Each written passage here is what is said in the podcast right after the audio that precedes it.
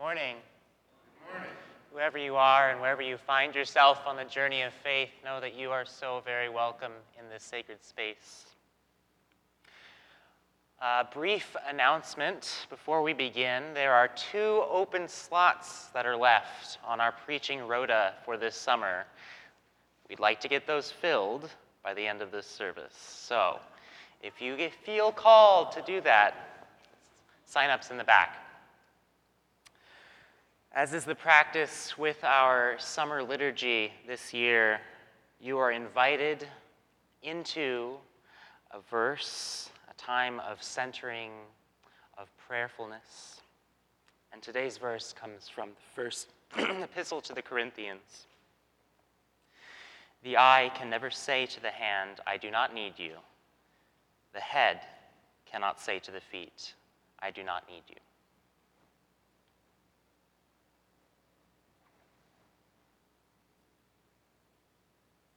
God among us, God within us, be blessed by the ever present God, always near and never far. Amen. Let us pray. Creator God, ever creating, created in your image, we are being shaped and formed by the love of your heart, led by the spirit of your joy. Lead our hands and guide our feet. Amen. Good morning. Today's sacred text is taken from Corinthians chapter 12, verses 12 through 27. The human body has many parts, but the many parts make up one whole body. So it is with the body of Christ. Some of us are Jews, some are Gentiles, some are slaves, and some are free. We have all been baptized into one body by one Spirit, and we all share the same Spirit. Yes, the body has many different parts, not just one part. If the foot says, I am not a part of the body because I am not a hand, that does not make it any less a part of the body. And if the ear says, I am not part of the body because I am not an eye, would that make it any less a part of the body? If the whole body were an eye, how would you hear? Or if your whole body were an ear, how would you smell anything? But our bodies have many parts, and God has put each part just where He wants it. How strange a body would be if had if it had only one part.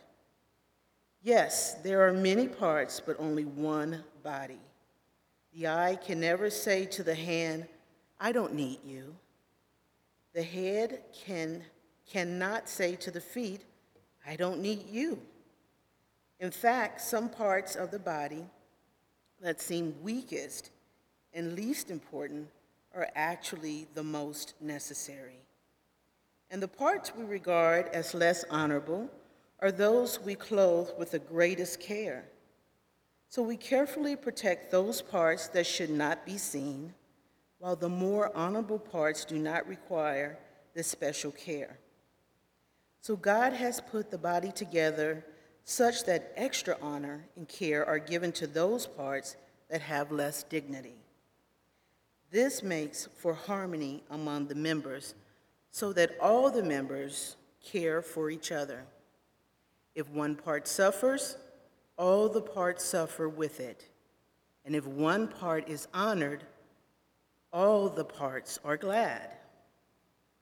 All of you together are Christ's body, and each of you is a part of it. Here ends the reading. Thanks be to God.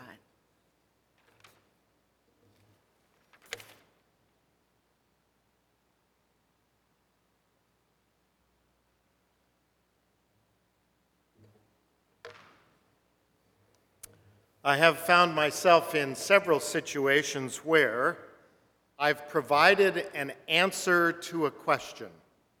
And in providing that answer, the response is sometimes, What?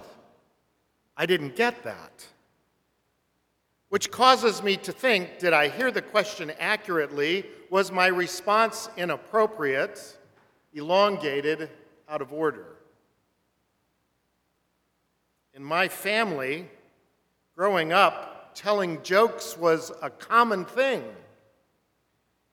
All except for my sister, who, were she in the room today, would tell you that she's a literal thinker. She just doesn't get jokes. And so my sister is always the one asking, What was funny about that? Language is a critical thing. We have cultural phrases. We have ethnic specific phrases. We have colloquial phrases. And then we have this thing called idioms or idiomatic speech. It sounds like this It's raining cats and dogs. Quick show of hands anybody ever seen cats and dogs falling from the sky when it rains? No, didn't think so. Or a picture is worth a thousand words, unless it's a Picasso and then it's worth $5.8 million. Or that's like rubbing salt in a wound. Hmm. Or Elvis has left the building. Idiomatic speech. Let's add to the list a little bit. What are some of your favorite idioms? This is the group engagement time. Don't make me pick you. Go. Got one? Go. Oh, this tastes like heaven. Mm, nice. Yeah. Bird in the hand, two in the bush. I still don't get that one. I'm like my sister. Still don't get that one. Any others? Yeah. Oh, yeah. Left hand doesn't know what the right hand is up to.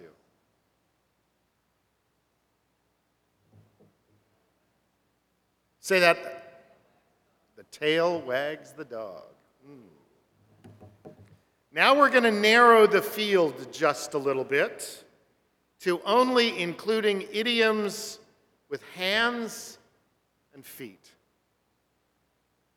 I'll start with a couple, and then you'll begin to fill in the blanks. To wait on someone hand and foot. As a child, I received leftovers from other children in the neighborhood known as hand me downs.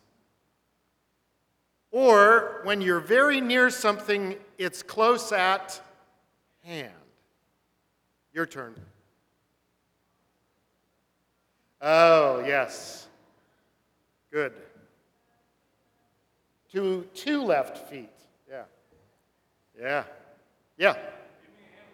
Give me a hand with that. For teachers, always giving hand outs. Okay?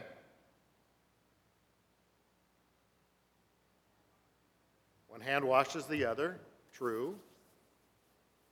Can't have one hand washing a foot. Tim. Spe- oh. Is that still a thing? Okay, all right. When we're done with something difficult, we say we've washed our hands of it. Living hand to mouth. If you're helping another, lending a hand. Double meanings for many of these idioms. In 2013, the ELCA made a decision to celebrate 25 years worth of history under the banner of God's work, our hands. A reminder that to be loved by God was not simply a recipient action, that is, it comes at us only. But the phrase goes deeper to say not only does God love us, God asks us to be engaged in the life of others and the whole of creation. So, with these, we do God's work. Now, I'm going to ask you something that we rarely do in chapel. Well, we kind of do it, but not really. I'm going to ask you to get up and gather around this poster that's right over here. There are pens on the table. I would like you to trace your hand, write your name in your hand. You'll see a big box in the middle of the poster.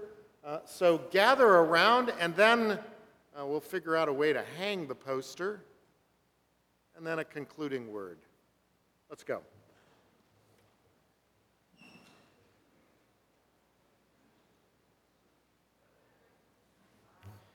A quick show of hands. Now we'll just go with the hand metaphor. Got any on you? Yeah. hmm. Let's use that over the course of today that says, God's work, our hands. Amen.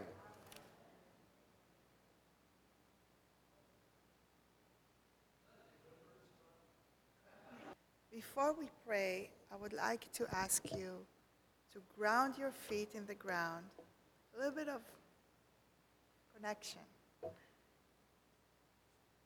Hold your feet strongly in the ground. Feel your rootlessness. Hold your hands in an open position, the receiving position.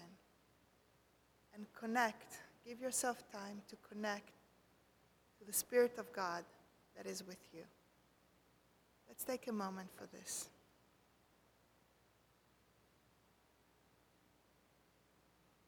We pray. We give you thanks, God, for the work of our hands and the witness of our feet. Stay that with it for a while.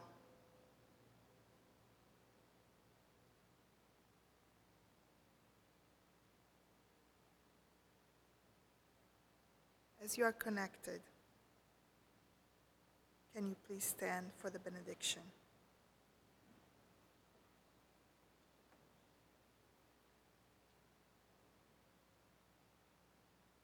Go with God over you with blessing, underneath you, holding you, in front of you, leading you, and within you, granting you peace. Amen.